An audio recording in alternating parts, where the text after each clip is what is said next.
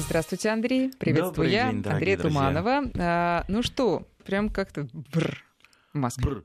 А, Звонят периодически журналисты. Как вы заканчиваете дачный сезон? Заканчиваете? Не заканчивается дачный сезон. Никогда. Никогда. А, Просто вот а, поздняя осень, а уже, наверное, все-таки поздняя осень, да? Ну, почему? Ну, Ну, такая. по- да. Посередине. Вообще у нас страна большая, где-то поздняя осень, Да. где-то ранняя осень. А, так вот, э, сейчас этот период, это, мне кажется, такой философский дачный период, когда меньше остается такой грубой физической работы, то, что урожай, А в принципе, убрано, Мгм. ну, перекопка так более-менее сделана в огороде. С сорняками, конечно, надо еще бороться, но... Что еще как- растут сорняки? сорняки. А сейчас вот мокрицу упустите, она вовсю развивается, да. Вон в теплице чуть-чуть не, не, не, не, попропалывал уже, откуда не возьмись, э, мокрица.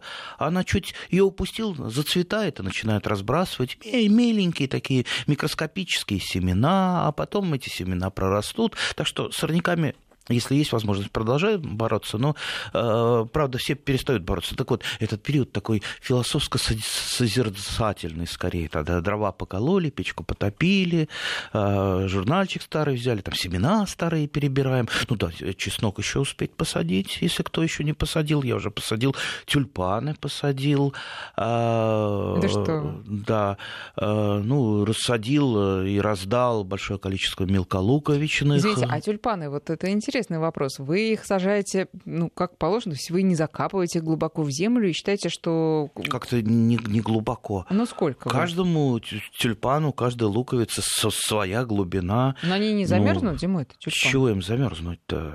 Ну, с чего? Вот стала зима бесснежная будет, вот и все. Э, Значит, тюльпаны, э, как и все луковичные, ну, большинство луковичных цветов, э, а также мелколуковичные, как то сциллы, крокусы, что у нас там, галантусы, э, мускари, ну и крупнолуковичные, как нарциссы, гиацинты и прочее, прочее, сажаются именно э, осенью, потому что они должны пройти э, стадию укоренения сначала. То есть вот не прям под самый зарез зимы, тогда они просто не успеют укорениться. Они же должны укорениться, они же зимой-то живут. А если еще снег упадет на землю-то не замерзшую, они еще и продолжают, в общем-то, свою физиологическую деятельность. А, так зимой э, у них, естественно, должна сформироваться почка цветочная, потому что если они пройдут этого периода зимнего, они просто цвести не будут.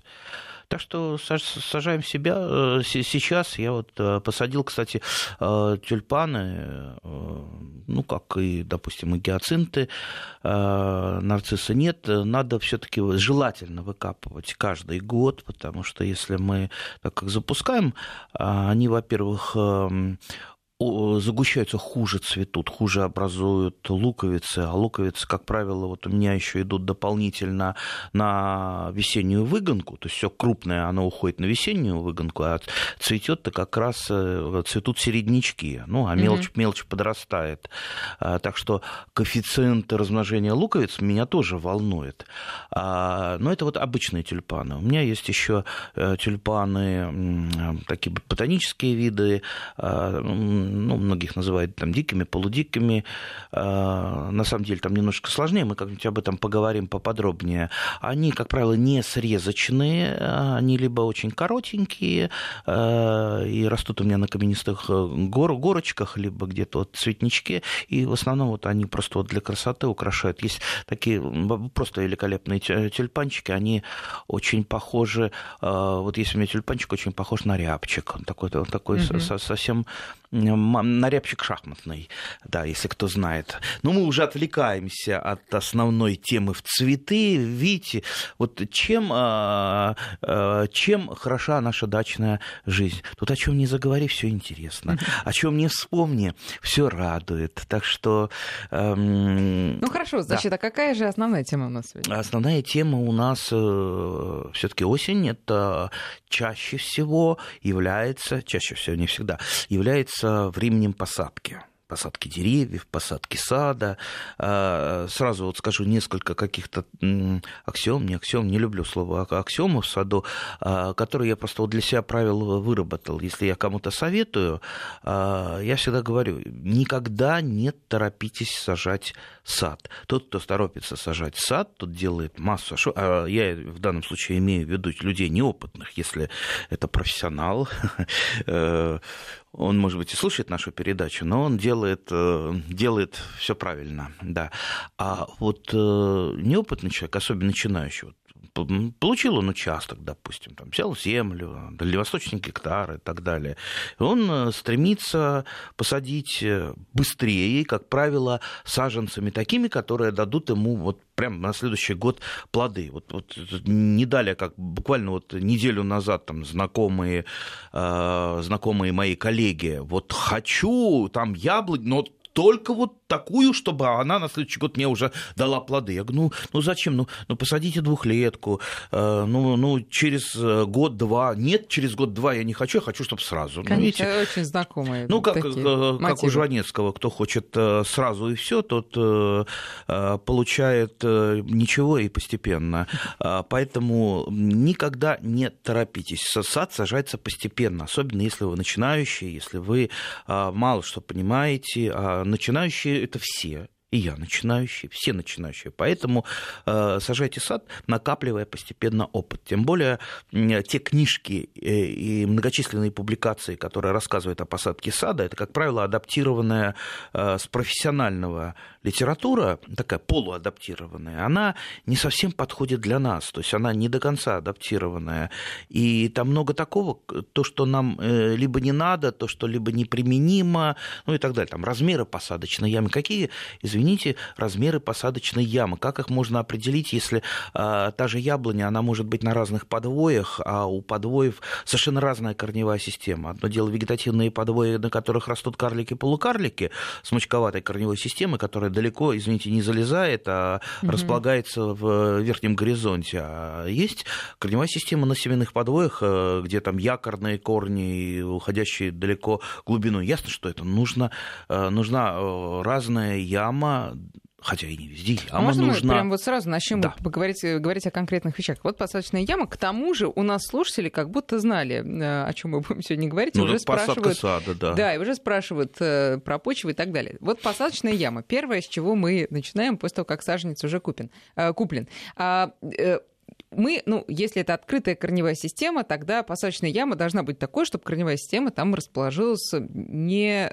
загибаясь, не сминаясь, да, но... Ну, так... Но потом же все равно эти корни пойдут дальше. Мы не можем э, удобрить э, все то огромное, там, я не знаю, 5 метров диаметр, который потом займет эта корневая система.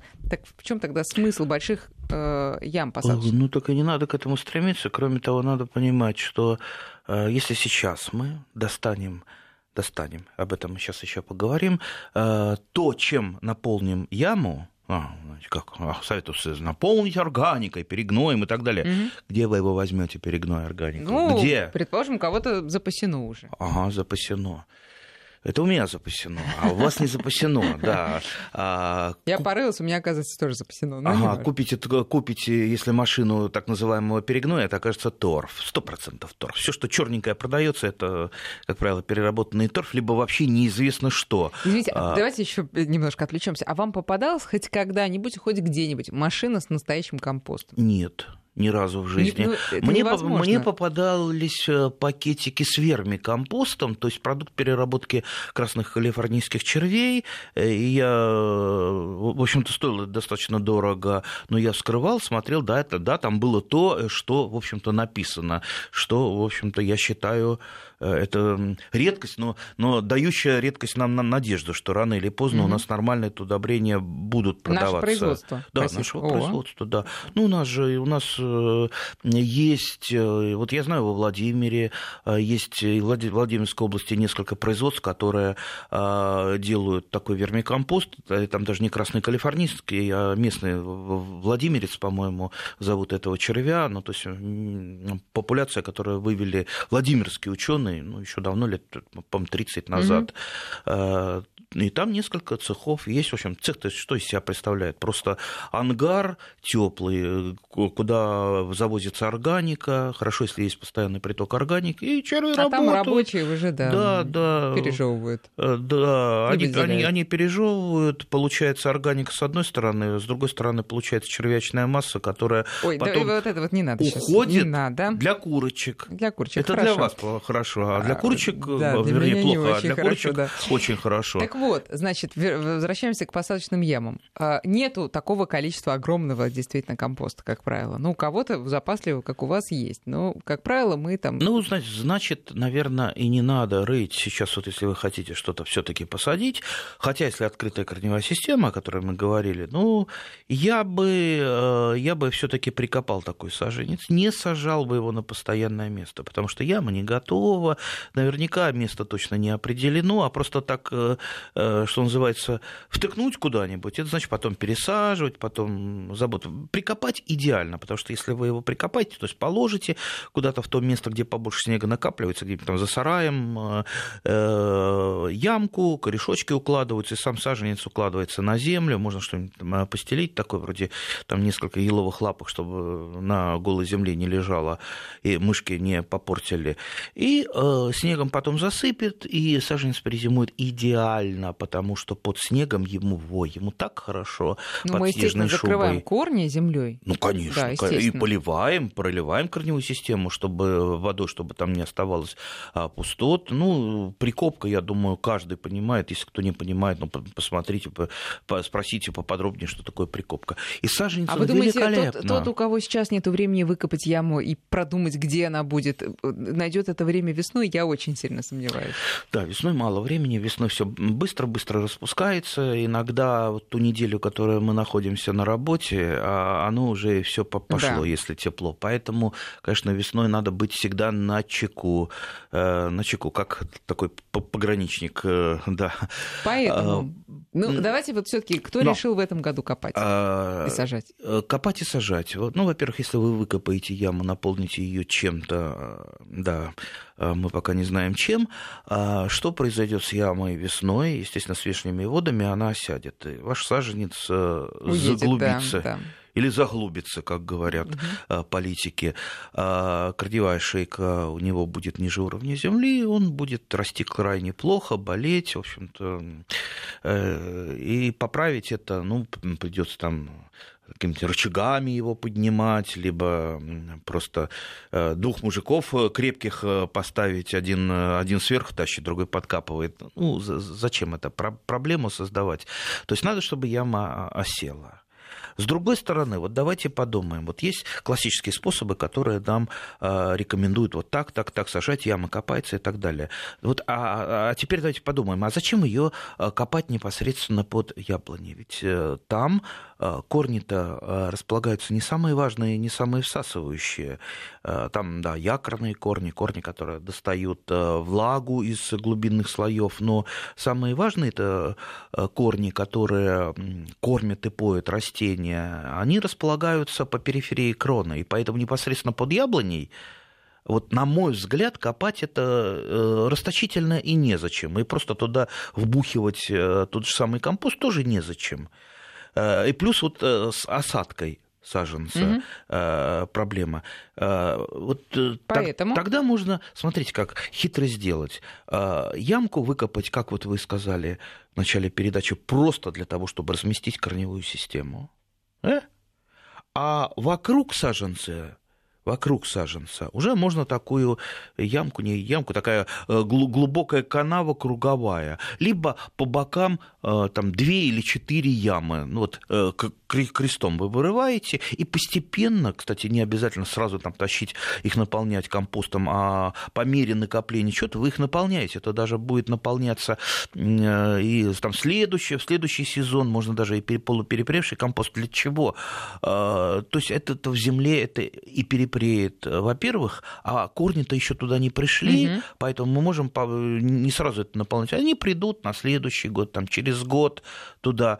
И саженец-то никуда у нас не будет при такой посадке оседать, потому что он стоит на нормальном э, грунте. Поэтому вот э, такой классический способ копания ям, то, что нам советуют книжки, это скорее, это, ну, как я уже сказал, из профессионального ну, ну, а все-таки для якорного корня-то тоже нужно там почву правильную и полезную подготовить? Почему да не, не надо ему вниз? правильной полезной почвы. Он, э, у него немножко другая, другая за задача. Да. Понятно. Хорошо. Можно ли сделать так? Можно ли выкопать совсем чуть-чуть, вот как вы и сказали, и сделать некую такую насыпь для дерева с тем, чтобы, может быть, потом, когда осядет, как раз, глядишь, и сравняется. Можно так. Да? Можно так. Э, можно сажать. Э, ну, в тех случаях, когда грунтовые воды очень близко стоят, э, делаются на холмы, то есть да. на холмиках посадка это один из способов ухода от э, грунтовых вод. Хотя, между нами говоря, нас спасет, э, как вам расскажет любой агроном, мелиорация. Мелиорация, мелиорация – это улучшение улучшение, улучшение почвы. Э, и, конечно, грунтов... и, конечно, от грунтовых вод не самый такой хороший выход – это насыпать холмики, все таки провести мелиоративные работы. Мелиоративные работы – это не значит, что к вам трактора там придут, какие-то копалки, достаточно просто хорошего специалиста, который там подумает, где, куда канавы сделать, сток воды, там какие-то понижающие колодцы, э, и, и по крайней мере, вот хороший специалист, он вам э, понизит грунтовые воды э, даже без какого-то очень серьезного вмешательства, но до такой степени, что, э, ну, по крайней мере, деревья можно будет без холбов сажать, mm-hmm. и не будет у вас замокать все. И будут, кстати, уходить вешние воды, если вдруг у вас почва тяжелая, вот как периодически у нас по весне э, начинают журналисты, вот там все затопило, там, там дачные товарищества стоят в воде. А это что значит? Это значит, э, в свое время делались э, канавы для водостока. Это же все делалось по плану когда-то, давно еще при советской-то власти, да, а потом, э, ну, наш, наш садовод, он э, всегда любит чуть-чуть там заборчик подвинуть, там канавку засыпать, чтобы там лишний квадратный метр. Вот эти лишние канавы, квадратные метры, э, они превратились в проблему, то, что столько воды нету, и она никуда не уходит, она остается на даче. Это мне хорошо, потому что у меня подзол не земля, а решето, а у того, кого глину, у того, кого земля очень такая вот э, тяжелая, почва. Это все это караул, это, э, дай бог, к маю, э, к середине мая вода как-то, в общем сойдет, высохнет, а до этого все замыкать будет. Это очень небезопасно для корневых систем ну, практически всего, и, деревьев, и кустарников, и овощей. Да, но пока мы не сделали еще мелиорацию, значит, имеем в виду, что сажаем мы лучше повыше, а, вровень земли только если вы заранее приготовили яму, и она успела осесть. Либо, так как я сказал, вообще без ямы непосредственно под э, нашим саженцем. Да, Боковые, да. ради бога, они там будут оседать э, постепенно, Нет, все равно страшно, корни, корни туда не придут. углубить немножко, а уж тем более, если мы покупаем закрытый корневой систем, все равно это вот некий горшочек, который как-то надо э, углубить немножко. А, у нас много вопросов, друзья, напоминаю, наши координаты 5533, это для ваших смс наш WhatsApp 8 903 176 363. Вот Евгений прозорливый начал у нас сегодня с вопроса, что нужно добавлять в почву при перекопке плодовых деревьев и кустарников. Э, и мы же помним, что мы как Андрей не устает повторять, каждую передачу перекапываем не лопатой, вот, а перекапываем какой-нибудь тяпочкой аккуратной. И как мы при этом, ну, хорошо, удобрение посыпем или там нальем, а органику как при этом мы добавляем, если у нас дерево сидит совершенно в земле нормально, если там нет никакого углубления, подсыпать эту органику не надо, как ее тогда? Да, туда? мы насчет э, тяпочки э, говорим, имея в виду сад, потому что в огороде я все-таки перекапываю конечно, лопатой. Нет. Тут речь идет о плодовых деревьях и кустарниках. Сад, нет, да, конечно. тяпка, либо любой другой культиватор. Да. Тяпка это тоже культиватор. То есть культивация земли это уничтожение сорняков, рыхление почвы, ну и легкое там, перемешивание почвы. А почему вы говорите органику не, не очень хорошо по поверхности? Опять же, вот в чем. Ну, смотря сколько, конечно. Вот хороший начальник это какой начальник? Это тот, кто много работает? Нет, это глупый начальник. Хороший начальник это тот, у кого подчиненные хорошо работают. У нас у садоводов тоже есть, э, ну, скажем так, подчиненные. Вот те же самые черви, которых вы э, не очень любите, потому что, да, они такие некрасивые. Не, да? Я уже к ним а привыкаю. их люблю. А, да, и Дарвин любил червей. Они у него в качестве домашних животных жили, да, в горшочках. А, так вот, э, если мы просто даже по поверхности органику разложим, просто по поверхности. Mm-hmm. Допустим, престольный круг замульчируем, э, допустим, перегноем. Или даже, э, даже замульчируем просто вот э, чистым навозом. Да. Бывает так, иногда надо.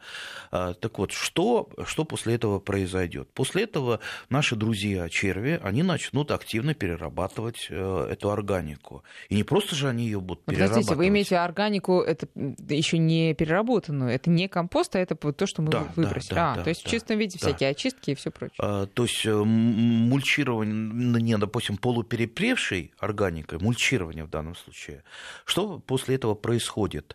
А, черви не просто питаются этой органикой, они же еще и живут в пласте почвы, угу. по которому и разносят, носят, туда, да? разносят. Мало того, что они делают ходы, аэрируют почву, а без аэрации почва это не почва, но и разносят вот тот э, самый продукт переработки по почвенному слою, доставляя им их корням. Понятно. Но То есть мы э, в данном случае с ними лучшие друзья, они нам помогают, а нам надо обеспечить э, для них прокорм пропитания, вот те же самые листья, о которых сыр-бор э, такой... Уже не убирают. Э, где-то убирают, где-то не убирают. В ну, принципе, в Москве, видите, говорят, я, запретили. я тоже не листьевый экстремист, э, то, что нигде не убирать надо. Допустим, если э, там по Садовому кольцу стоят какие-то липы...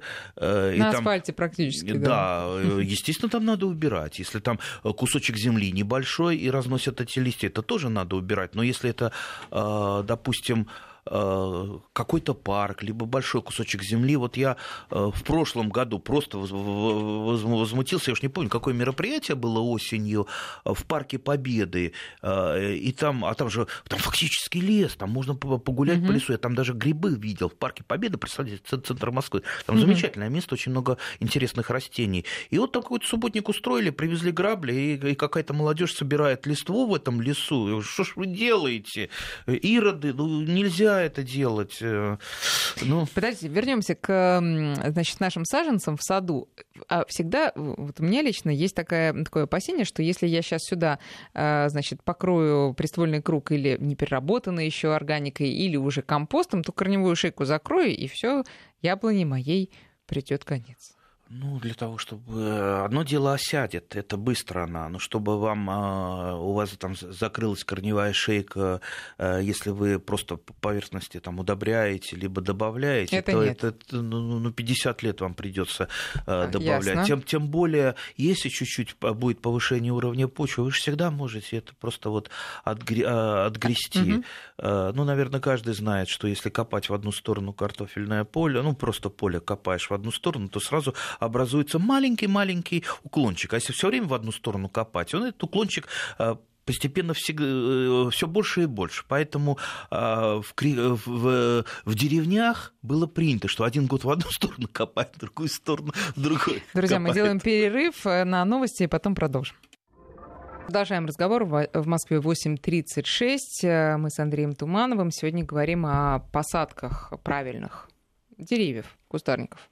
Не то, что вы подумали. А, значит, итак, все-таки, что же нужно добавлять в почву, ну вот помимо компоста или органики еще не переработанной? Так, почву в яму или просто почву при Вот при перекопке, он спрашивает. Ну, при перекопке я обычно обязательно добавляю печную золу, Или если есть у меня вдруг известь, да, потому что ну, 90, наверное, 5% наших почв по России, они э, кислее, чем надо. Сейчас не будем там pH считать, но э, и, в общем-то анализ все равно вы не будете делать, скорее всего. В принципе, сорняки очень хорошо подсказывают э, кислотность почвы. И самый такой главный сорняк э, Э, показатель это хвощ э, болотный. Вот если появился хвощ болотный, а кстати, он может э, вот не, не, не просто там на всем участке, а есть просто на, вот, там в одном углу нормальная почва, а в другом вдруг хвощ появился. Естественно, там немедленно раскислять. И желательно вот это вот раскислительные мероприятия проводить понемножку, не, там, не такими революционными методами, что там, машину навоза или ой, машину золы или э, извести завезли и все это перекопали. А лучше постепенно. Вот я примерно где-то, если у меня есть э, нормально золы накоплено, ну, где-то может быть, треть ведерочка на квадратный метр добавляю, это, в принципе, немного. Этого хватает, плюс зола, она, кроме раскислительного своего мягкого раскислительного эффекта, имеет э, в себе э, калий, немножко фосфора и микроэлементы. Это еще очень неплохое удобрение. Угу. А, то есть это я добавляю, а, добавляю практически всегда. Можно добавить а, ну, тут, правда, а, как, если вы, если вы знаете, не все знают, это тоже определяется по ряду признаков. Э, нехватка фосфора, например, двойной супер, суперфосфат или одинарный суперфосфат в принципе, он никогда не помешает в почве.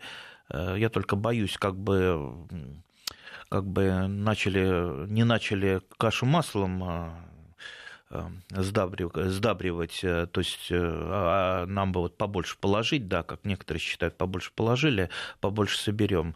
А, действуйте по инструкции, которая находится на удобрениях.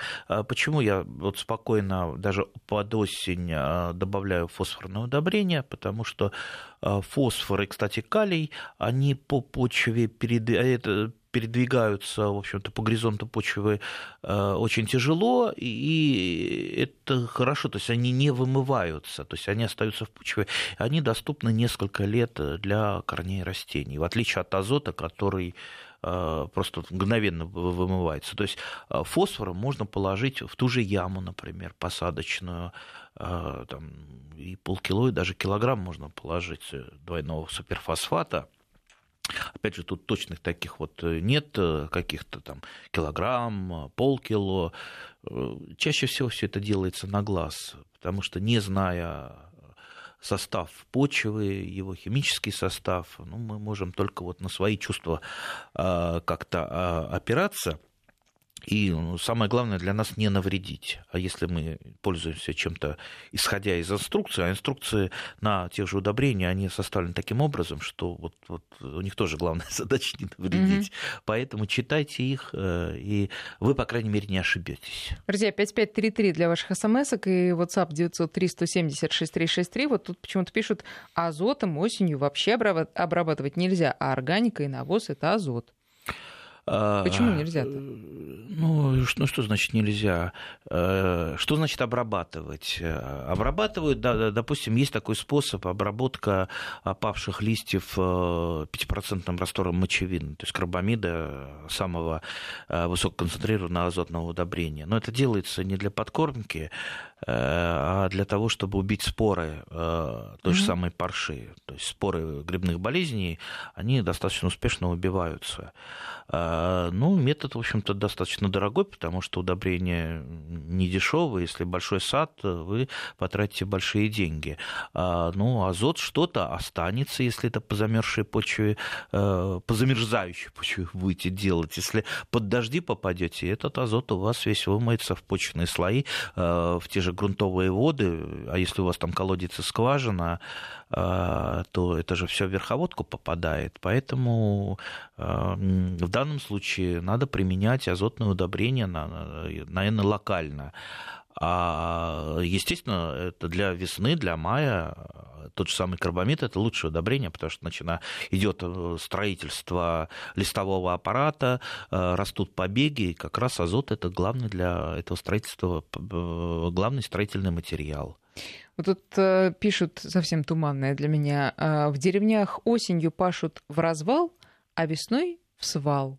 Почва остается на месте. Если вы что-нибудь поняли, пожалуйста, прокомментируйте. Ну, в развал, в развал это плуг имеется в виду, когда а, я, я так понимаю, почва в разные стороны расходится, так. да. Может, слушатель нам по, по, по, пояснит, что он имел в виду? Объясните, пожалуйста. Мы а, ну, уже в данном случае пашут, я говорил все таки про перекопку, а не про пахоту. Да, да, у нас не пахота. Значит, и вот такой вопрос, а, можно ли сажать сад на участке, где вода стоит на глубине 2-3 метров? Можно вообще, это не фатально 2-3 метра, но, естественно, не на семенных подвоях а, вы должны сажать, то есть не высокорослые яблоки, не высокорослые груши, а карлики, полукарлики, это из яблонь, кустарники, пожалуйста, любые. Облепиху вон сажайте. Облепиха, э, у нее вообще корневая система залегает на глубине там, 20, 20 сантиметров угу. основ, основные корни. Правда, они в разные стороны расходятся. То есть 2-3 э, метра это, в принципе, не очень страшно. Тем более э, вырыйте поливочный колодец, и у вас уже грунтовые воды, если будете из этого поливочного колодца брать воду, там, насосик поставите, либо просто у вас уже еще пройдет, произойдет понижение. Если не будет какого-то постоянного притока, если у вас там река какая-то подземная не течет, так что смело сажайте. А еще наш слушатель постоянный а, говорит, что после прошлой программы поехал в питомник, купил два сорта, а, сорта барбариса. Кроме того, сделал для себя открытие и купил два кустика ёшты. А, значит, что вы можете сказать про эту культуру, спрашивает он. И, кроме того, посадил этой весной три куста винограда. Опыта по этой культуре нет, а информации в интернете много противоречивой. Вот спрашивает, как оптимально виноград готовить к зиме и чем утеплять. Это сначала про ёшту, а потом... Ну, ёшт это гибрид, классический гибрид между крыжовником и смородиной. Что про него сказать? Периодически ёшта выплывает как какая-то новинка на разных, э, в разных там интернет-магазинах. Э, раньше это, ее там по объявлениям продавали в газетах, журналах.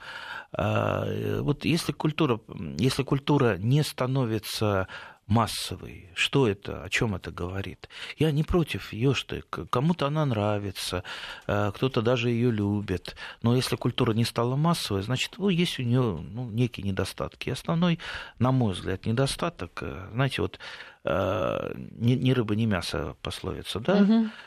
Вот э, нам, на мой взгляд, все-таки там черная смородина, это черная смородина, пускай она там остается черной смородиной.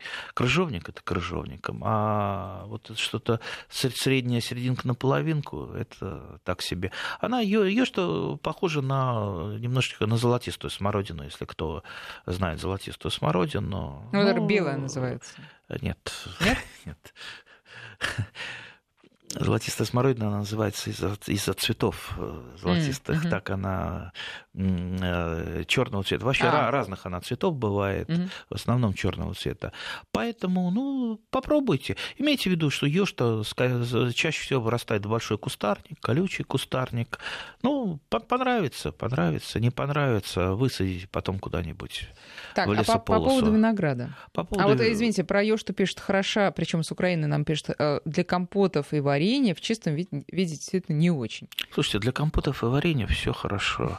Да. Я вон сейчас вот, вот насчет винограда как раз э, я собрал с сарая, с сарая, с одной только лозы. Ой, а я знаю, у вас а, там приключения были. Ага, да, да, я как раз полез, полез на сарай, э, думаю, ну, буду собирать, подставил лестницу, а у меня там э, чердак на сарае, где там много разных э, нужных вещей, которые я лет пять туда положил и ни разу не заглядывал, а вещи нужные очень, да.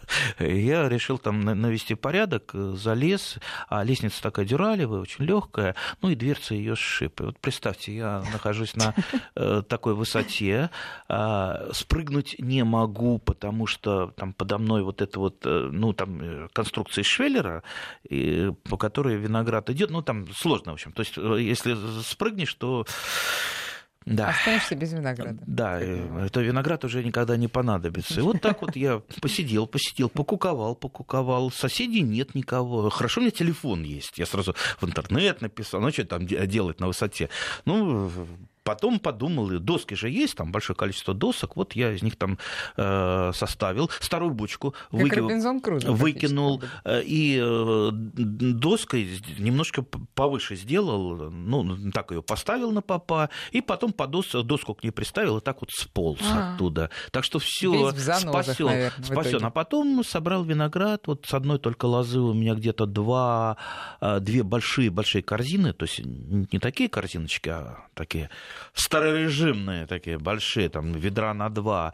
Э, и вот сейчас сделал, э, даже не знаю, как это назвать, варенье, не варенье, э, джем, не джем, сироп, не сироп, ну, сироп, скорее всего, пятиминутка. То есть это где-то примерно килограмм винограда я беру грамм 300 сахара, не больше.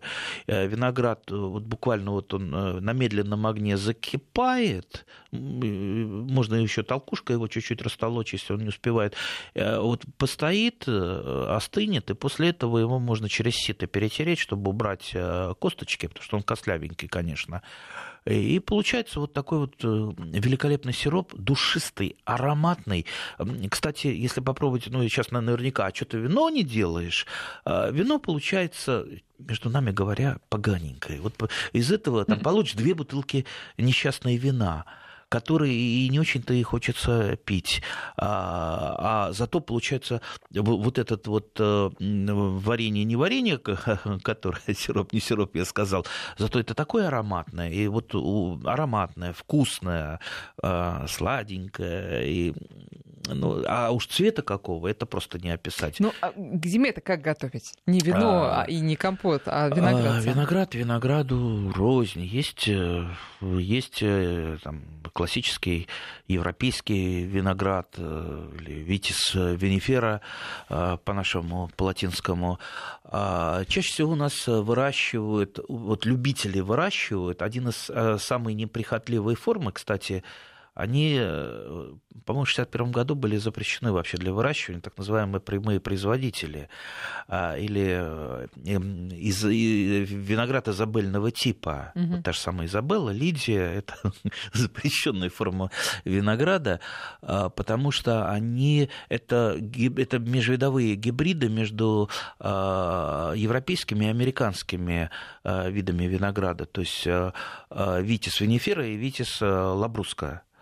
А, они, во-первых, а, очень страдают от корневой, в том числе формы филоксеры, и поэтому, ну, вот как распространители, если это корнесобственный виноград, а, ну, скажем так, они могут э, распространять и корневую, и листовую форму филоксера, поэтому их... Э, какое-то страшное заболевание. Это не заболевание, это э, тля. А, это а. мелкая, гадкая э, тля, которая в свое время просто в некоторых странах, в той же Франции, когда пришла филоксера из Америки, она там погубила экономику страны на какой-то период, да, и поэтому там очень строгие законы, но вот у нас тоже вроде бы это запрещено, но большинство любителей выращивают именно этот виноград. Он самый неприхотливый. Вот эти вот прямые производители, они самые неприхотливые, имеют мускатный вкус вот э, то, о чем я говорил, это как раз это и есть. Э, э, то есть растет само по себе.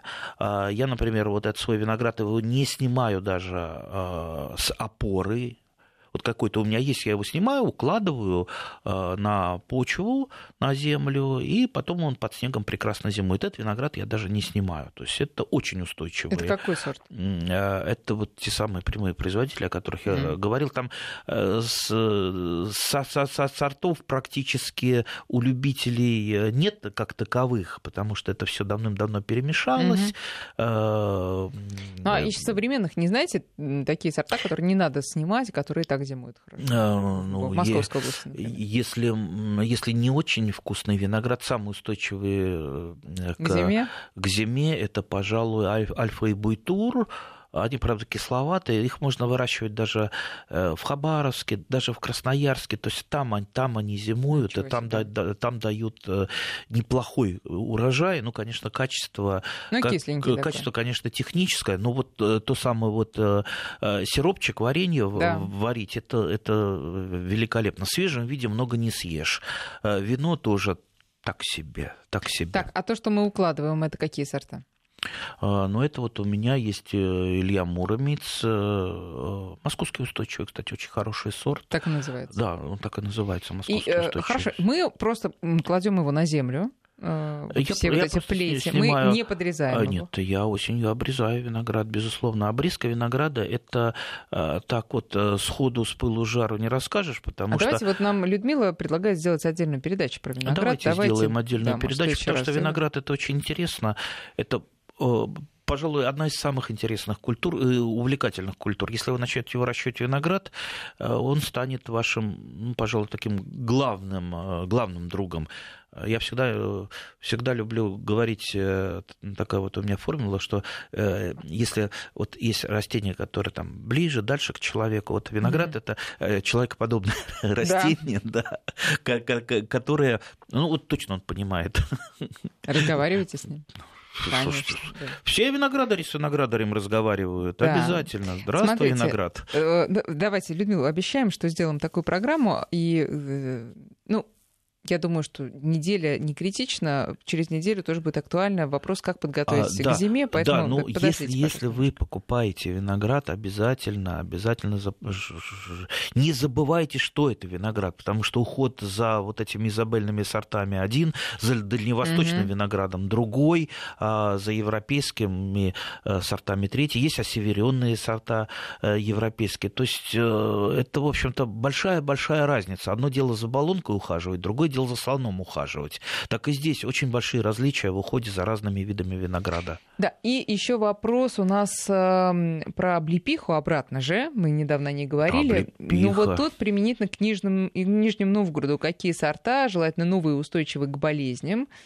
Вот Юлька нам пишет, так она и подписалась. И еще вопрос, как заставить голубику плодоносить на участке, как почву под нее там оформить правильно. Э, с, с голубикой самое главное это все-таки найти адаптированные для России сорта, потому что большинство продающихся сортов голубики, они имеют американское происхождение э, и чаще всего завозятся из польских питомников. А, вернее, раньше завозились, э, у нас там размножались. Вот сорт это на первом месте, все остальное потом. Не надо э, специально, как советуют, э, подкислять почву, в принципе, то и раскислять, в принципе, не надо под голубику, но специально подкислять не надо. Угу. Поэтому вот сорта, если начинаете, если все-таки достанете сорт, а для этого все-таки надо в такой в гарантированно профессиональный питомник, месте, да, да, они где-то на выставках покупать неизвестно что. Вот это первое, с чего начать. Все остальное потом а, приложится. По поводу облепихи, а, я, я, я, я, честно говоря, сейчас не, не скажу, что в Нижнем Новгороде районировано. Я думаю, в Нижнем Новгороде, в Нижегородской области, ну, э, сортов 30 облепихи точно районировано. Пос, посмотрите. Ну, слушайте, ну, в питомнике вам все, все скажут. Да, если вы приедете в питомник, ну, там же не районированные в питомнике не будут а, размножать. Там наверняка штуки 3, может быть, 4 а, сорта облепихи районированы для Нижегородской области. Все. А, современные сорта, они адаптированы к большинство болезней. Да, облепиха-то она особо ничем не болеет. Единственное, вот э, нехорошая такая пакость в последнее время стала облепиховая муха а, проявляться. Ее, кстати, часто принимают за болезнь, потому что ягоды, э, ягоды так вот мокнут, плывут и потом усыхают. Это не болезнь, а как раз облепиховая муха. Вот тоже посмотрите, э, что это такое.